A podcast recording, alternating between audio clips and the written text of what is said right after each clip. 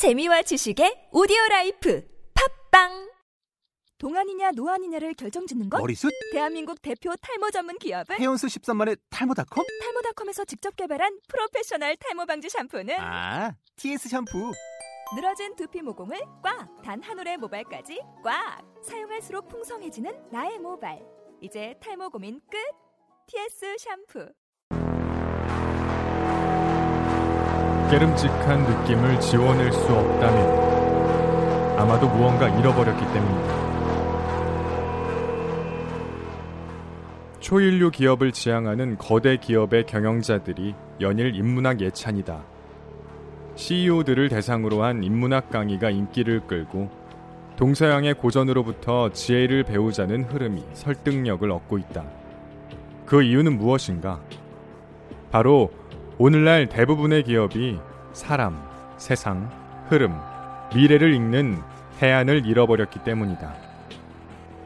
당장의 경쟁력 제고에만 급급해 원가를 낮추고 비용을 줄이고 사양을 덧붙이고 신상품을 줄지어 선보이고 마케팅의 열을 올리는 데 집중하면서 열심히 달려왔는데 이제 정작 그것들 중 그 어떤 것으로도 지속적인 승부수를 만들어낼 수 없는 막다른 벽에 부딪혀버렸기 때문이다. 잘 나가는 기업을 벤치마킹하기도 하고 최신 트렌드를 줄줄 꿰기도 하고 행동 경제학으로 소비자의 심리를 읽어보기도 하고 빅데이터와 플랫폼 솔루션에 귀를 기울여 보기도 하지만 정작 가슴 깊은 곳은 구멍이라도 뚫린 듯 텅 비어 있다.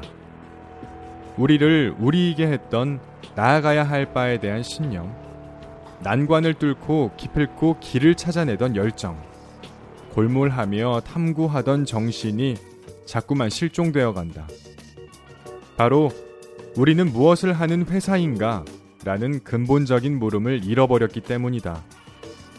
여기 수백 년에 걸친 인문학의 지혜와 자산, 낡은 철학자의 가방 속에서 오늘날 기업이 잃어버린 질문에 대한 답을 찾아보고자 한다.